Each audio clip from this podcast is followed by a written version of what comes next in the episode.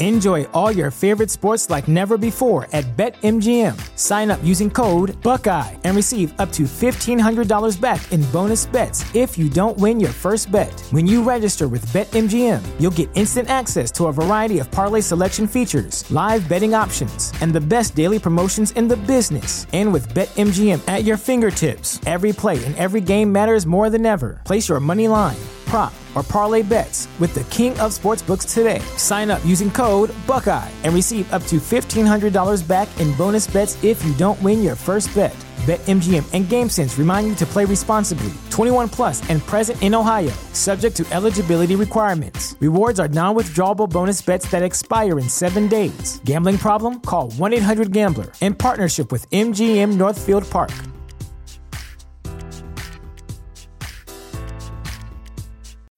When you need mealtime inspiration, it's worth shopping Kroger, where you'll find over 30,000 mouthwatering choices that excite your inner foodie. And no matter what tasty choice you make, you'll enjoy our everyday low prices, plus extra ways to save, like digital coupons worth over $600 each week. You can also save up to $1 off per gallon at the pump with fuel points. More savings and more inspiring flavors make shopping Kroger worth it every time. Kroger, fresh for everyone. Fuel restrictions apply.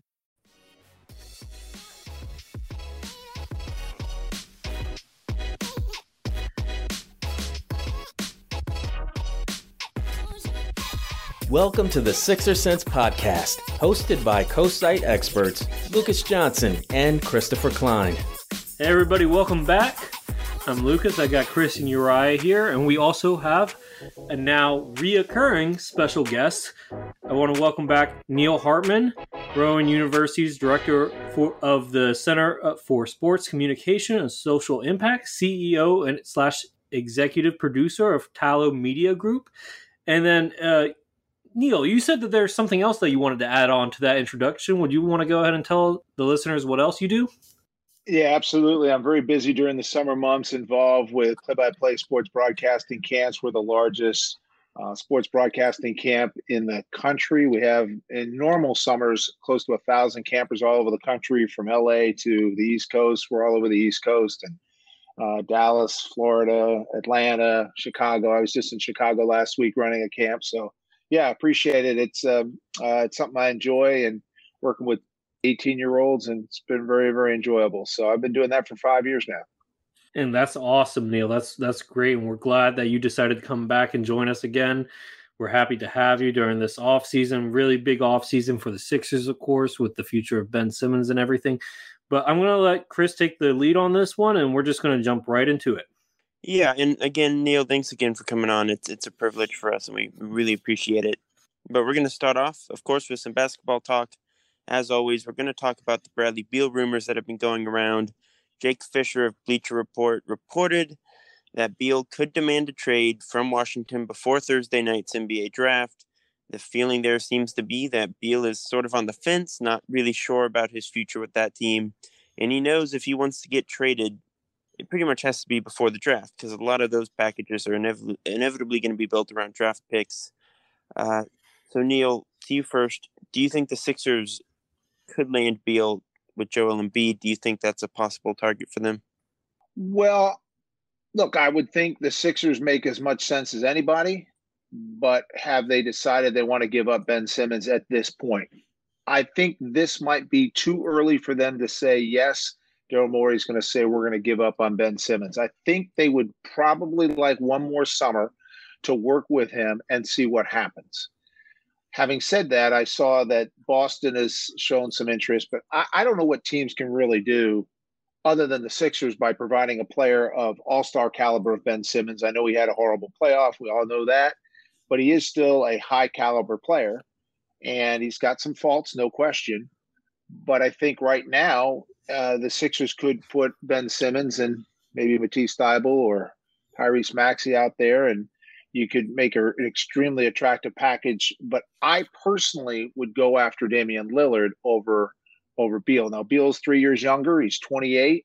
I just like uh, you know put put his performance aside from Game One in the Olympics against France, where he didn't score a field goal in the second half. I still think Dame Lillard is is um just a massive would be a massive addition to the Sixers if they were able to pull that off.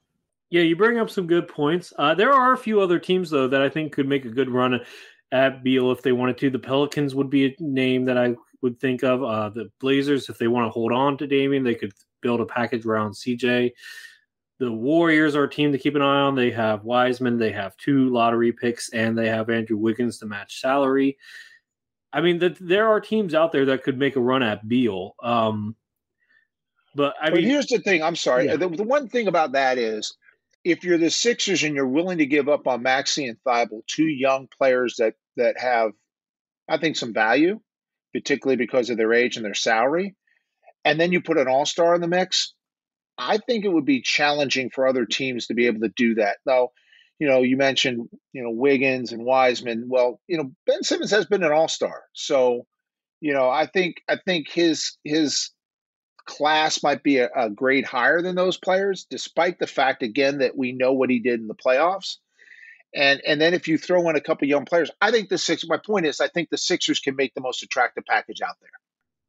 I, I, think that's a fair argument to make. I, I, would say maybe the Pelicans more with if they build something around maybe like Brandon Ingram, their young players, and the plethora of picks that they have thanks to the themselves, plus the trades with Milwaukee and the Lakers. But um, you know, you make a good point. I think that, but in terms of should the Sixers try to land to pair with Joel? Absolutely. And I wouldn't even think twice about giving up on Simmons at this point we I love Ben Simmons. I know what he can do defensively, what he does as a playmaker, but he cannot be a primary playmaker on a championship level team as he currently is, and he hasn't shown any inclination to change his game in the first four years of his career. So I would totally give Ben for Simmons. Now you brought up Damian Lillard, and I guess that kind of gets into our next point, right, Chris? Uh, yeah, a little bit. Just, just to your point, Neil. I, I think I'm at the point too with Lucas where I would be pretty comfortable trading Ben for someone like Bradley Beal. I'm less enamored by like you know the Malcolm Brogdons and C.J. McCollums and Buddy Hields that have been thrown out like like that. Those offers would give me some pause. I, I agree that the Sixers don't have to give him up right now. Mm-hmm uh, they can very well wait till like the trade deadline, let him rebuild some value next season. Uh, he'll probably be an all star again. He, he's been one three years in a row. So I, I don't think they're in any rush to trade him, but I, I do think Beal is a really just tremendous player. Uh, for the Lillard point, I agree. I think Lillard is even a class above Beal. Of course, yes. But I, I think for me, it's like I, I do agree. I think the Sixers can a probably build the best package if they want to, and do you pass up on a guy like Beal on the hopes that Lillard asks out? Because the Sixers are no guarantee to get Dame Lillard. We've mentioned Golden State, New Orleans, all those other teams are going to want Dame too if he asks out. there's no necessary guarantee that Philly can get Dame. So if you let Beal slip out of your hands and then you don't get Dame, you you've kind of you know whiffed, which would be my concern.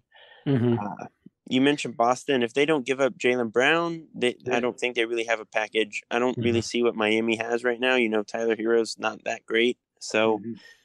I, I, think Beal can be the Sixers if he if he asked out. I, I think Philly has a real chance. Um, but yeah, Lucas, you said we're going to talk about Damian Lillard. We we already sort of answer this question, Neil, but just definitively, would would you rather have Dame or Bradley Beal? What what is the case for Beal if there is one? Is, is there one? Uh, what what are your thoughts on that? Yeah, well, I mean, I brought up Damian Lillard only because, uh, as you pointed out, he is another level, right? He's the he's he's a true super. Uh, I, will I'll quote Jimmy Lynam. He's a super, right? He's a super. Uh, and and Damian Lillard is clearly that. I think Bradley Beal is an all star caliber player, but I think Dame Lillard is a is a game changer. I think more so than Bradley Beal. However, uh, you're talking about a three year age difference. So you know you, you right now, I th- I still think Dame Dame Lillard has you know a few good years left in him for sure. Hey Sixers fans, summer is here. Are you ready to unveil your beach bod? You're in luck because our friends at Manscaped just launched their fourth generation performance package, which includes the Lawnmower 4.0. So, what's in the Manscaped Performance Package? Well, inside the package, you'll find their Lawnmower 4.0 trimmer, Weed Whacker ear and nose hair trimmer, Crop Reviver Toner, Performance Boxer Briefs, and a travel bag to hold your goodies. The sun is shining and calling your name, fellas, so join the 2 million men worldwide who trust Manscaped. Handle your trimming needs this summer by going to manscaped.com for 20% off and free shipping with the code FANSIDED20. Again, that's manscaped.com for 20% off using the code FANSIDED20. And now, back to the podcast. I think Beal has some good years left in him, a, a number of them, probably more. And so, if you, I think you make a good point that if you have, if you have a sense that, and Daryl Morey, I mean, this is what he does. He, he's a he's a trader. I mean, he knows how to make moves.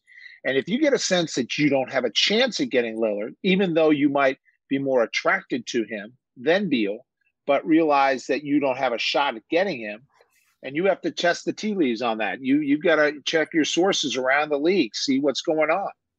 And if you feel like you can get Beal even before you know the status of Lillard, then I think then I think it would be a great move. Look, the Sixers get a guy like Beal, um, and you combine him with Joel Embiid. Uh, that that's a pretty good combination. And and and the only thing is, I, am hesitant to give up on Maxey and Thybulle, and because now you're hurting your bench if you've got to give up those guys for a player like Beal or Lillard. So I'm a little reluctant to do that because the bench, um, you know, it, they they improved it this past year, but we know in the past it's been pretty pretty thin. So you make another great some great points again, Neil, and I I tend to agree that I would definitely go for uh, Bradley if if you know he's available versus if Dame. We don't know if Dame's going to be available. He might just decide, oh well, you know what? I like Chauncey Billups. I like whatever trades the Portland makes in the offseason. You know, he might just decide to stay there because he is a very loyal player. Um, but if Beal becomes available, yeah, you do that. And here's the other thing: you trade for Beal, you could still technically go for a trade, a sign and trade for Kyle Lowry because you would still have the pieces to make that work. You would have George Hill's contract. You could have either Danny Green or Seth Curry's contract, and throw in one or two young players. Um, you know, maybe like Shake Milton or you know Isaiah Joe, somebody along those lines, and then boom, you have the salaries to match for a sign and trade for Kyle Lowry, and uh, then you could have a, a backcourt of Lowry and Beal, and then have a center of Joel Embiid stature, you do that. Yeah. Um. I mean, look, I, I, I think Beal's really good. I, I, I, if he's available and Lillard's still gonna wait and see, I, I would be hesitant to just not try to trade for him in, in the hopes that Lillard asks out, in the hopes that Lillard ends up in Philly. I think, I think you're taking a big risk there. Mm-hmm. The Lowry thing, it, it's tough because Lowry would have to agree to come to Philly. There's no guarantee that he would do that. He's been tied to of the course. Lakers tied to the Heat. He could just go back to Toronto even. So there, there's less certainty there. Um, but yeah, we're going to talk about Ben a little bit more here coming up. So I, I won't step on all those points yet. All right, so we're going to go ahead and, like Chris alluded to, we're going to talk about Ben Simmons' trade value as of late. Now, according to Kyle Neubeck of Philly Voice, internally, team sources view a lot of the reports offering flo- offers floated around the league as transparent attempts to lower Simmons' trade value below where it actually is.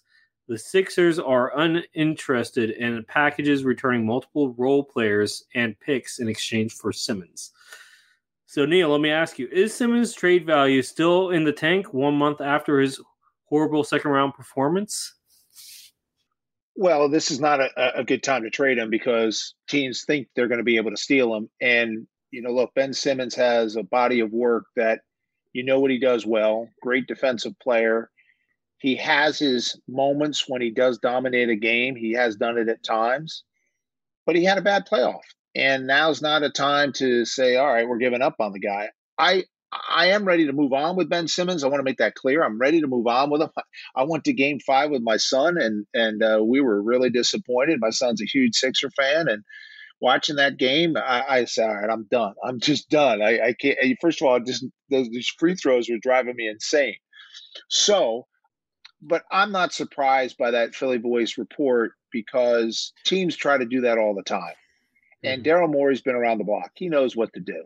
So he's not going to give up too quickly on a player like that just because the player had a poor playoff a month ago. He's going to wait it out. And that's why I don't think anything will happen before the draft. And I do think that they'll see how things uh, evolve over the course of the next couple of months. And if they feel like they're not getting anywhere with Ben, then then they'll make a move probably before the start of the year. I can see that happening as well. So I kind of I guess we're in a wait and see mode right now. So yeah. side, uh, hang on one second, Chris. Side note: Did you know that Uriah was also at Game Five? I did not know that. Yes, I did not. Yes, Neil, I was there. And is this the game where they lost the twenty six point lead? Correct. Yes, I was there, and the building just it just once they lost that lead in the fourth, and Lou Williams just started going off, and Trae Young couldn't be stopped. The whole building, the energy left, and there was no air. It was just sucked out of the building. There was a guy up near me that was kicking his chair, and people were throwing stuff on the on the court. It was it was embarrassing, and uh, it, I still feel the effects of it. I'm, I'm sure Owen is still ticked off too. Yeah, because in that game, you know, everyone was euphoric at halftime, great first half. Third quarter, even though they still had a double digit lead going into the fourth, the problem was it was Embiid and Seth Curry were the only offense. Mm-hmm. And when um, Doc Rivers had to change his rotation in the beginning of the fourth quarter because the second team was just brutal. They didn't do anything. I, I, it was so stale. The offense was so stale. Seth Curry was was terrific and he was making jumpers, and he was kind of, uh, you know, you, you kind of uh, um, hiding the fact that they were not playing well offensively, other than Seth Curry, really in that third quarter. And so it was a little mirage going into that fourth, and then, as you pointed out, Lou Williams took over. It was, you know, look, Lou Williams has that capability, and uh, that was a tough game, though. Game five was tough, man. That was tough, real tough game. yeah, uh, I mean, at this point, the Sixers' ability to disappoint fans is almost an art. Um, yeah, um, I'm back to the the Simmons thing. I agree with you, Neil. I, I think they're going to be patient. Um, if if Lillard or Beal becomes available, you know, sign me up. But as I was listening to the Woj Zach Lowe special on ESPN today, and and Woj put it pretty succinctly, like they only have one chance to trade Ben Simmons. If they mess it up, they make the wrong trade, that could very well take them out of contention. Like the offers we've seen floated out in reports of like Malcolm Brogdon and a first round pick or, or Buddy Hield, Marvin Bagley and picks. Like like that's just not going to get it done. That doesn't make the Sixers a better team. That doesn't put them in a better position to trade for a Lillard or a Beal. Those are very very clearly one sided trades that benefit the team getting Ben Simmons back hypothetically. So I, I do think Neubeck's report makes sense obviously, you know, Sixer sources are going to be biased towards Philadelphia, but I, I tend to agree. Um, you, you, have to be patient. You can't just trade him to trade him. If a Godfather author comes in before the draft and, and someone really ups the ante, then you consider it. You, there, there are good trades out there that don't involve Beal or Lillard, but right now it just doesn't seem like those are going to happen before draft night, maybe even before the season. Uh, like like again, Ben is going to be an All Star next year. He's a Defensive Player of the Year candidate. Like like he's going to gradually recoup value as as teams see him impact the game in a positive way in the regular season. Short term memory, like people are going to forget pretty much. So, um, I I don't think there's any harm in bringing him in into the next season and just being patient. I, I think that's a totally reasonable approach, if not the best approach. So yeah, we'll see what happens, but that's where I'm at. And you guys both make great points. I do want to add a third name in there. And me and Chris have talked about this guy a lot already. But Shai Gilgeous Alexander is right up there with Beal and Damian Lillard as guys that I'd be okay with trading Ben for. Um, kid has all star potential. He's already playing like an all star. He's just in the Western Conference, so it's harder for him to get a bid kid special, and there's been reports leaked that the Thunder are trying to trade him. If that if they if that's true, Sixers should try to go for him. I think he would be the third player on that list. Um, and I do agree that it's okay to start the season with him, but he can't start as the point guard. He has to be a forward. He cannot be the primary ball handler anymore. Well, if that's the case, you need a you need a point guard then, Yeah, you, you, have one. You have one. You have Tyrese Maxey. All right. And I've been a proponent of starting Maxey next year, and Uriah will agree with me on this too. You start Maxey, give him the reins. I think he can be an all star in the future.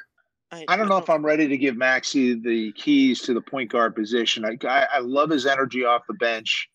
Clearly, in the playoffs, there were some occasions when he he sparked the team and you know was a big factor in the game. But I, I, I don't know if I'm ready to say, okay, you know, here here you go, you're in charge of the offense. I, am not sure if I'm ready for that yet, but it, the way it's trending in that direction, I will I will say that, Lucas. I want to add one other thing. You mentioned another, you know, possible name. We could throw a couple of names out there for who the Sixers might be able to trade Ben Simmons for, or would be willing to trade Ben Simmons mm-hmm. for. But again, I'm going to quote my friend Jim Lynam, and uh, I'll go back to 1992. Uh, Lynam uh, regrets making the move, although he understands he had to make the move for Barkley. And I'm not putting I'm not putting Ben Simmons in the same category as Barkley. Barkley was clearly a better player, more all well-rounded player. However, he would see what he said that you know you never trade a super, you, you always trade a super for a super. And mm-hmm. uh, Barkley trade, they got three pedestrian players back, and and I'm not diminishing the ability of Jeff Hornacek, who was kind mm-hmm. of an all-star ish kind of yeah. player. He did play in the All Star game, but he was yeah. he was kind of a borderline All Star. Andrew Lang had one nothing to do with Philadelphia, and then a local guy Tim Perry from you know from here from went to Temple um, mm-hmm. was was kind of a serviceable NBA player. So, uh, but it, they they never got they never recovered for that. And, and again, I'm not putting Ben Simmons in the same category as Charles Barkley, but I'm I'm just pointing out that you can make bad moves that can really hurt you. And, and I, I, forget if it was you, Chris or Lucas, that were pointing this out. You make a bad move with this with this deal with Ben Simmons if you trade him, and it can really hurt your franchise. Oh yeah, when you've been waiting this whole process period to, to try to get this type of player on your roster.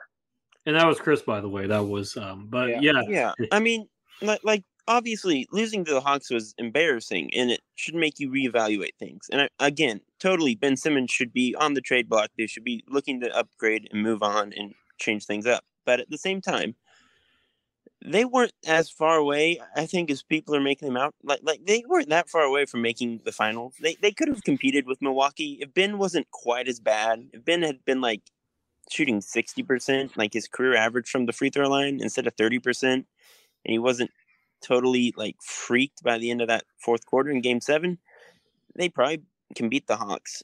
They're better mm-hmm. than the Hawks. Yeah. They can Milwaukee is not unbeatable. Milwaukee is a very good team. I think they're a better team than Philly. But you add let's go back to Kyle Lowry. You say you sign a trade for Kyle Lowry, you keep Ben around. You have Tobias and Joel still. You have Danny Green, bring him back. Like that's a really good team that can still win in the East. So I, I don't think you have to just trade Ben Simmons and, and panic and freak out because of one, one bad postseason. Uh, it, it, has to be the right move. So I, I do think patience is, is really going to be key here. I think Morey is a very smart person. He's not the GM who's going to freak out. He's not Elton Brand, so I'm not I'm not really worried. But they, they do need to be patient. So Neil, and uh, yeah, you, you, took me back, Neil, to uh, '92. I was, uh, I think, I was a sophomore at Shawnee, and I remember when the Sixers traded Charles Barkley, my favorite player, and I knew who Tim Perry was. I knew Andrew Lang was, and obviously Jeff Hornacek. And I kept, I was shaking my head. I was like, "What? Is, is, they really traded Charles Barkley for these players?"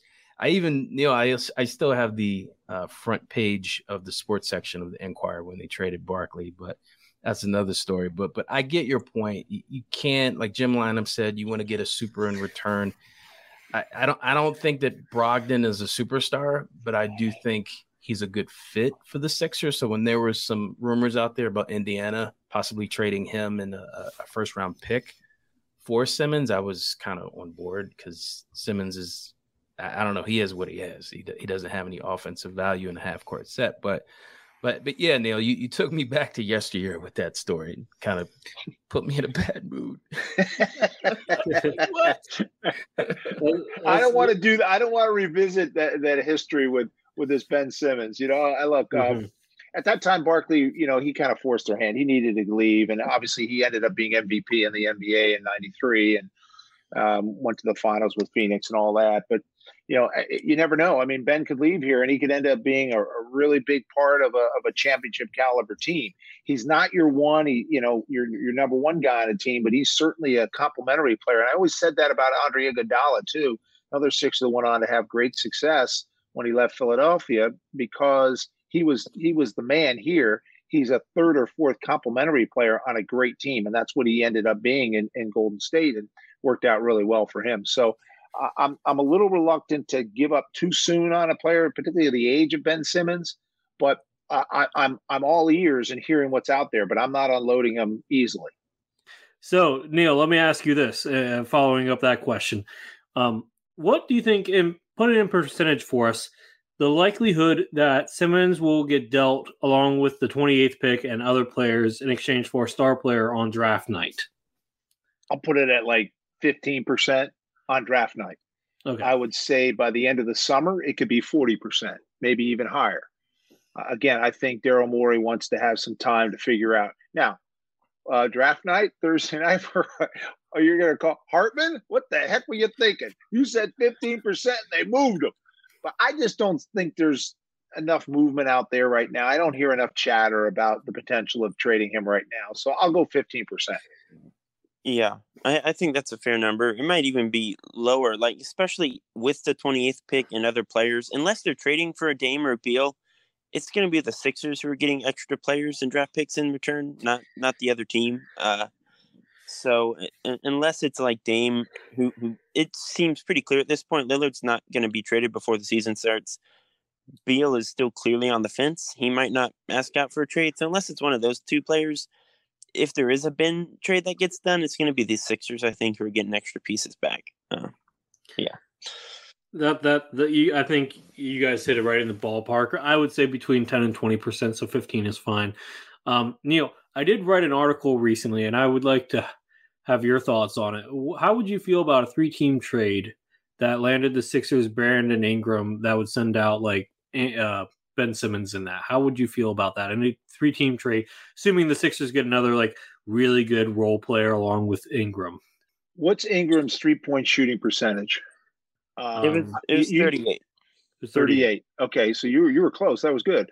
Um, I would I, I I don't think that's the kind of player you need. What type of player do you think you want a perimeter? A Bradley? Beal or a Damian Lillard?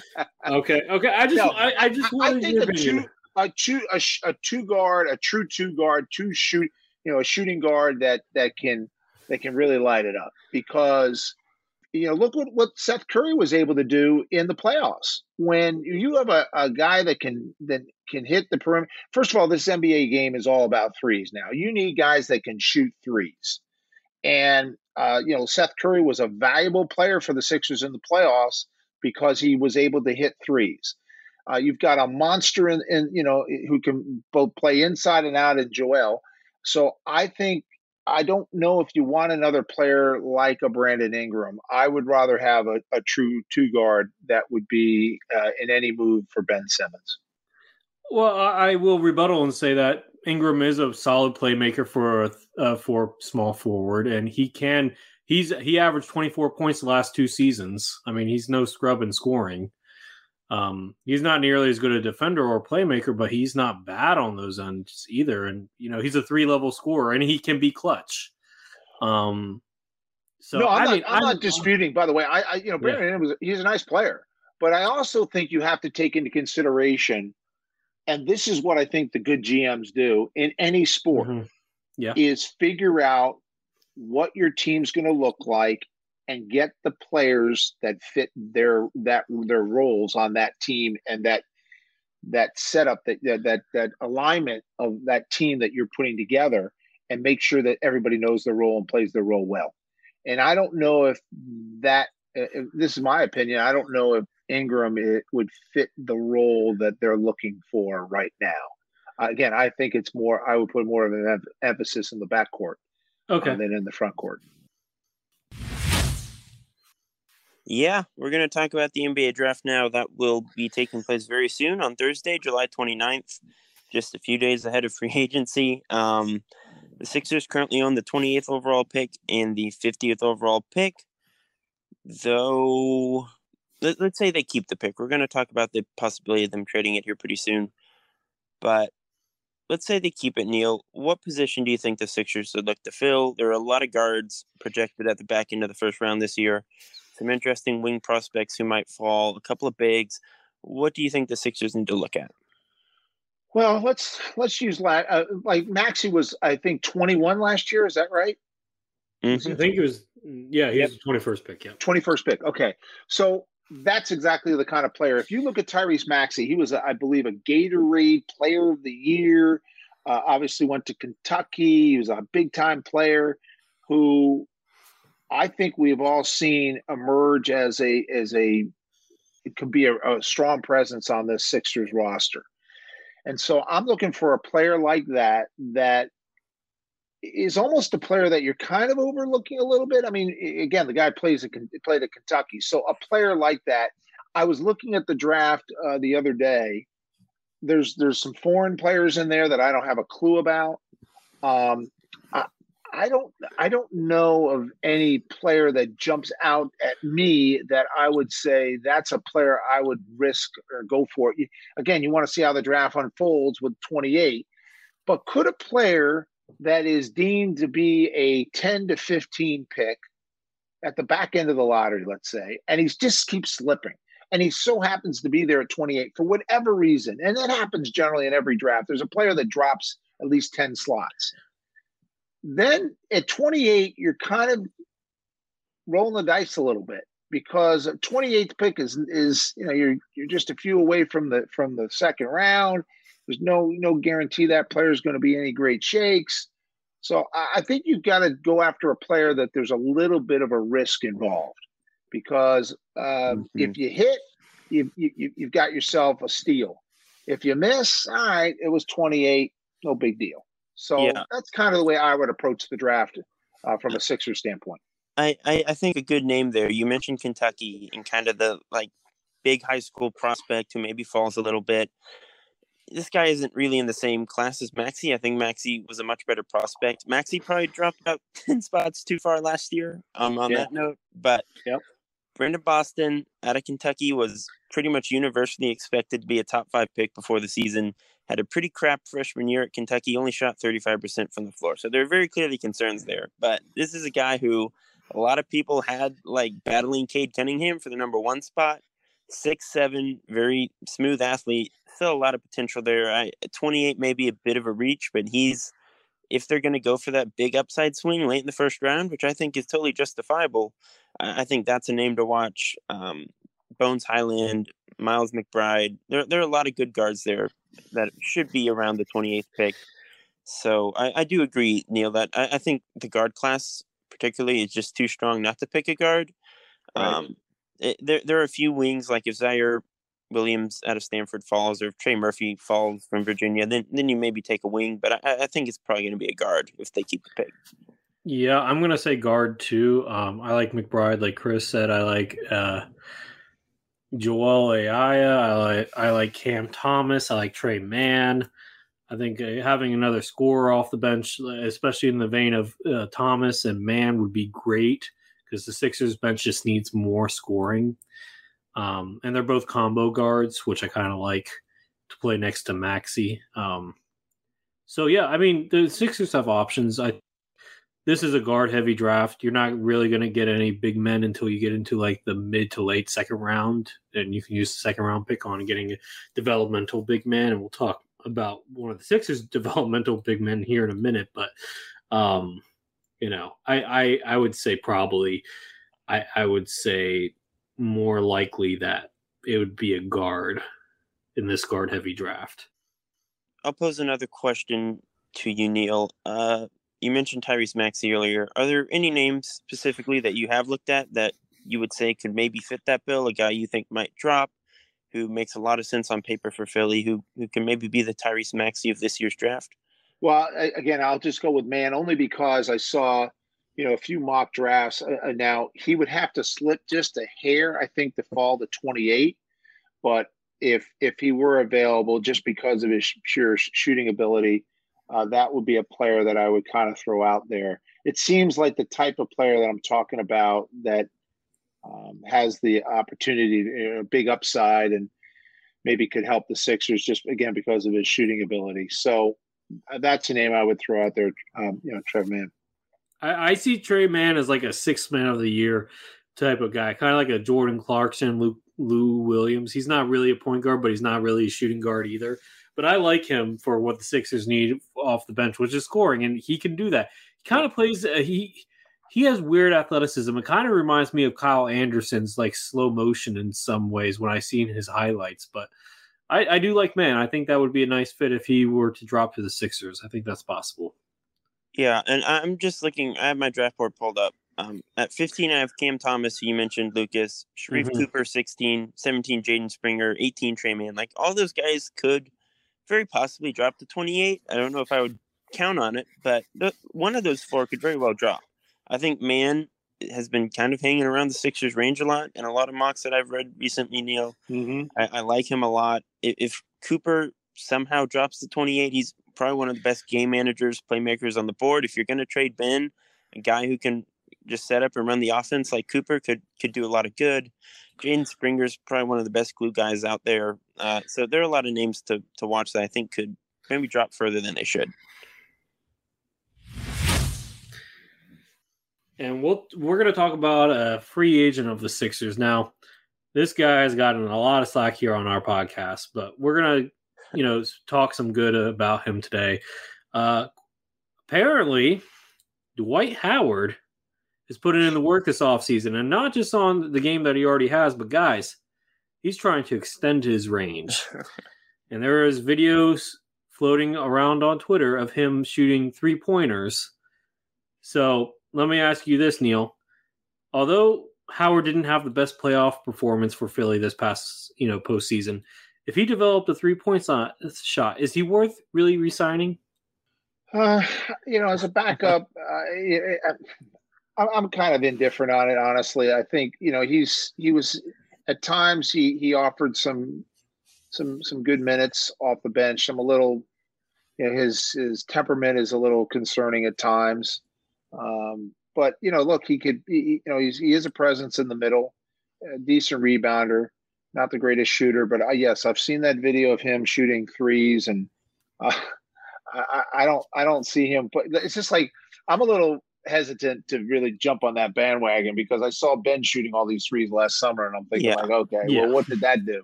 You know, it, it, these NBA players, you know, they love shooting threes. Like when when Joel was hurt the first couple of years, I, I saw him shooting threes all the time, and I'm like, he's never going to do that in a game. And then boom, all of a sudden he did. So that's a little bit of an aberration to see a player do that in practice at that level and then go into a game and do it.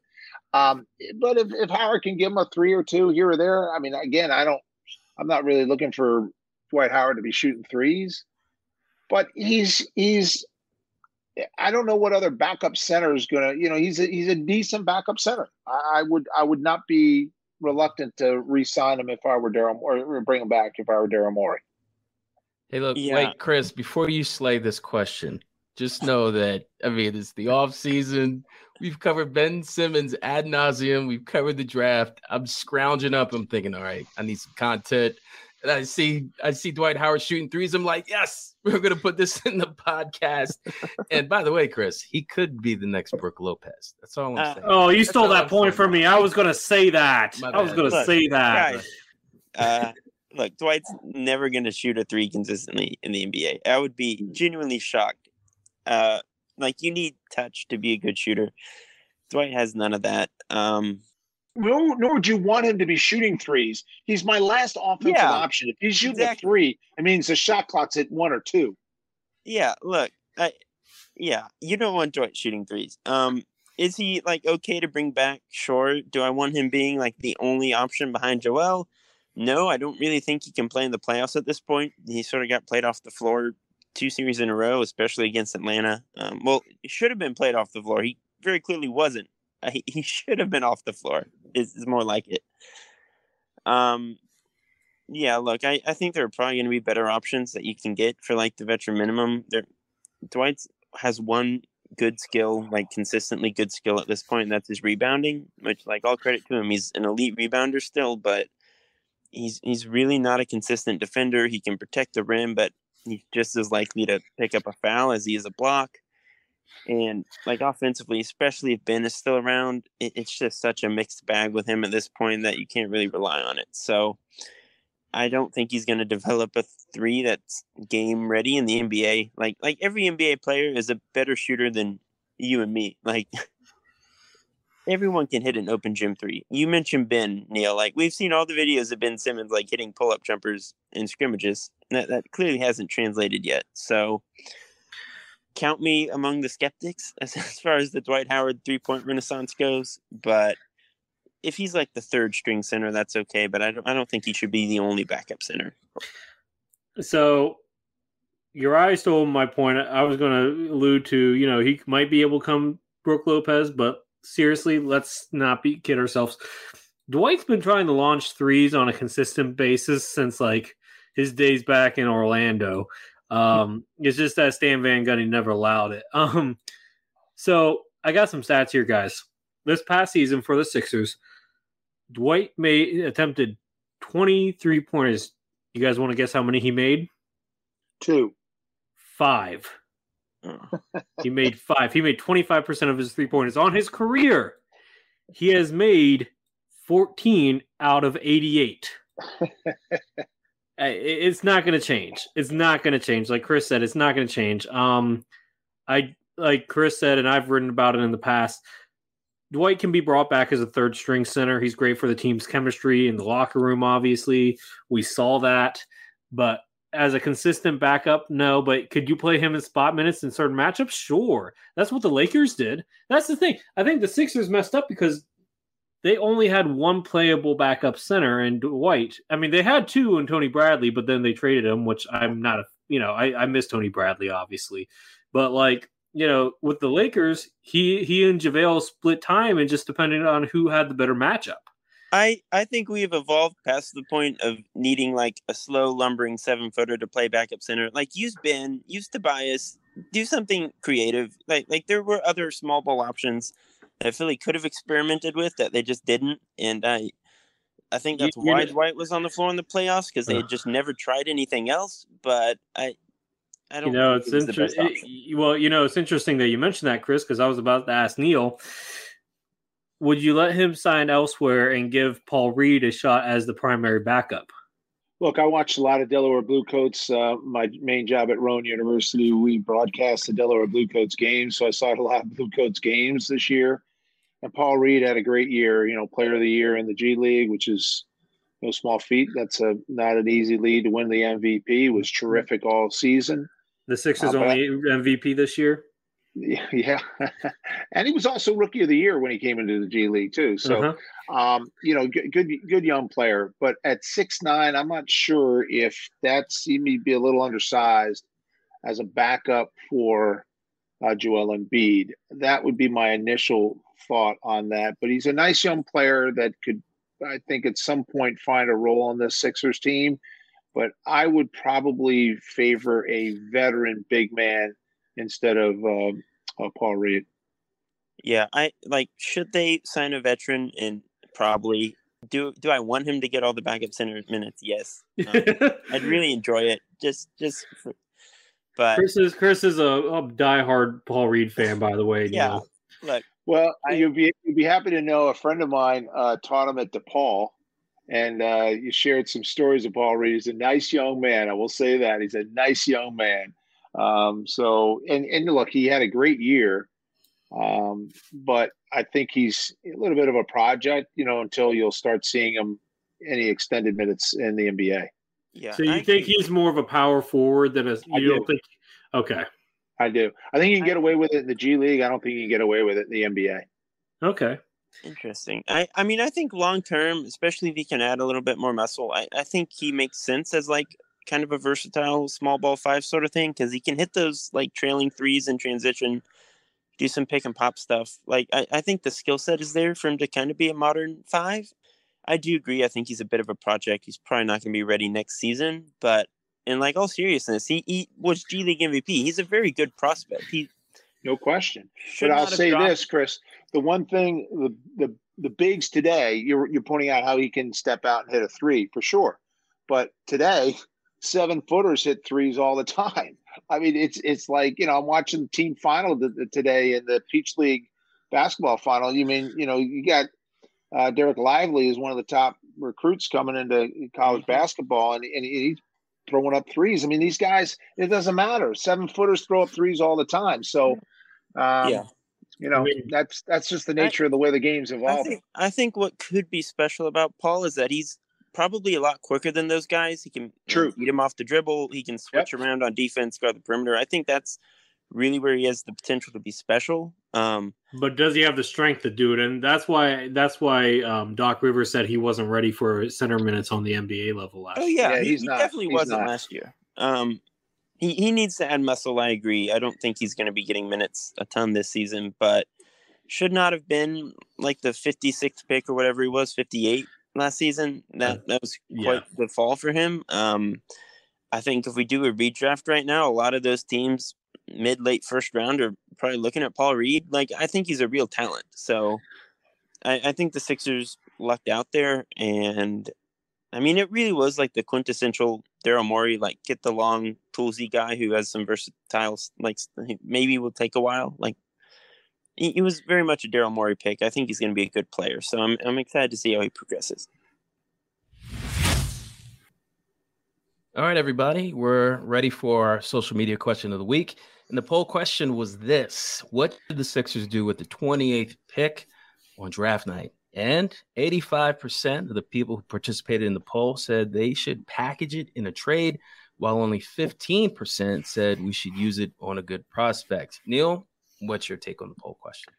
Yeah, I just don't think you're going to get anything of value with that 28th pick. Uh, you know, it's going to take a lot more than that 28th pick. I mean, yeah, you're packaging it with, you know, if you're if you're trying to get some of those players that we talked about earlier, Beal, Lillard, whatever, um, you know, that 28th pick's not going to have a lot of value in something like that. So, I'm I'm gonna I I think I would take a shot at trying to draft someone at 28 and see if I can find a sleeper.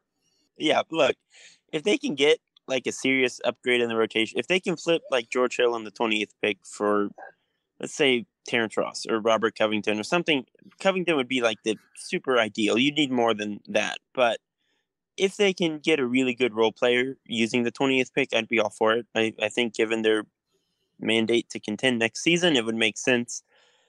But like you said, Neil, the 20th pick on its own probably doesn't have a ton of value uh, we've seen the reports now that Utah may be looking to move off one of their role players, like Joe Ingles, for cap relief, but I don't know if the Sixers can really provide cap relief. um, so I, I, think there's pretty good reason to keep it and try to get an impactful young guy. I think there are a lot of good players who could be available late in the first round who would be worth taking and developing and could even contribute as early as next season. Um, so it would depend on what's out there. If there's a good enough player, sure but I, I'm I'm not trading the pick just to trade it. I mean, yeah, if it, if the right trade comes along, obviously you package. And I did initially, you know, push the trade it, but like it has to be for something of value, and you don't usually get a lot of value with those picks um, in trades by themselves. I mean, heck, if you play NBA 2K, you know that those picks might get you like a guy on like Evan Turner's level. And yes, I played my GM way too many times. Um, but no, I mean, yeah, you you try to you get a cheap guy because guess what? Eventually, the Sixers are going to make a big time move. They're going to trade all their or most of their picks, and they're not going to be able to develop a lot of guys via drafting or sign. You know, add players to the roster via drafting. So you want to get the guys now before you end up trading away most of those picks. So yeah, that's that's well, where I stand on it. I, I do think the counterpoint to that is that they're a contending team. Doc Rivers is going to want to play veterans if he has them. They have Tyrese Maxey, Isaiah Joe, and you know, Paul mm-hmm. Reed, all these guys who could probably be worthy of a look next season. Maybe not regular minutes, but worthy of looks. So at some point, you maybe just have too much young talent. You know, Shake Milton's going to be around. Furkan might come back. Maybe there's really not room to develop a guy if you can get again like someone you're confident is going to be a rotation level player then sure. But if that's not the case, then there, there's no harm in rostering one more rookie. Um, yeah. again, because a lot of these rookies I think fit really well um, on on paper. So I, I think there are guys that are worth it. Yeah, for sure. So Chris, I think it's time for you to play us out, man. Yeah. Um, Neil, again, thank you so much for coming on the podcast. We really appreciate it. If if you want to just let our listeners know again where they can follow you, what you're working on, stuff like that, you know, go for it. Yeah, absolutely. On Twitter, Neil Hartman TV, and uh, uh, you know, I'm happy to uh, talk Sixers anytime. Been following the Sixers here in Philadelphia since 1989, so it's been a long time. I've seen a lot of the ups and the downs, a lot of downs, but um, you know, I, am I'm, I'm encouraged by you know Joel Embiid and, and his ability to you know maybe lead this team to uh, you know kind of do what Giannis did and, and lead this team to a championship. I, I, think they have the the possibility of doing that, but he needs some uh, some more pieces, and hopefully uh, we see more of that happening in the in the not too distant future. Um, again, I'm at Rowan University. If you're thinking about sports communication, we've got a thriving program. Over 260 students on our program now. We're only will be three years in the fall, so it's uh, been a really enjoyable um, opportunity for me to be mentoring a, a, lot of young students who have interest in, in this industry. And then play by play sports broadcasting camps, play by play camps.com is where you can check it out. And uh, same on Twitter and Instagram and all that with that camp. And then my business, uh, Telemedia, we'll see if I'm able to land a project that I'm working on right now. Uh, not easy selling TV shows, but uh, enjoy doing it. And hopefully we'll be able to land one here real soon. But thanks for having me. I appreciate it, Lucas and Chris and uh, Uriah. Thank you. It's been a, been a lot of fun. Yeah, thank you. We really appreciate it. And good luck, of course, on that project. And to all our listeners, as always, we really appreciate you giving us the time of week to talk Sixers. Um, please, you know, subscribe to the podcast, leave a comment, leave a rating. It would really help us out. You can do that on Apple Podcasts, Audible, Spotify, Google Play, or you can just listen on our website at thesixersense.com and follow us on Twitter at Sixersense. Um, I guess our next podcast is probably going to be post draft on Thursday. We'll see if any big trades have gone through, if the Sixers do or don't use that pick. We'll have a lot to talk about, I'm sure. Uh, but until then, everyone, thanks for tuning in, and we will talk to you later in the week.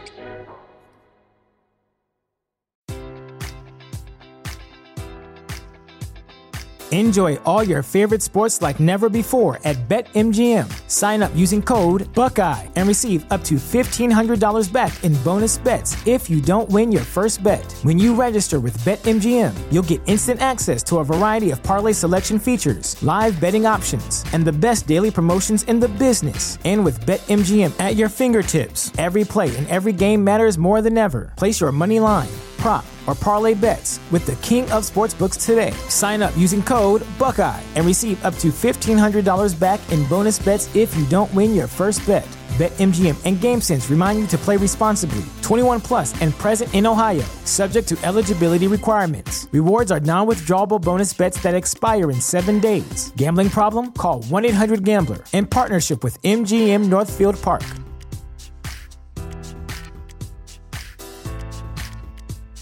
This is the story of the one.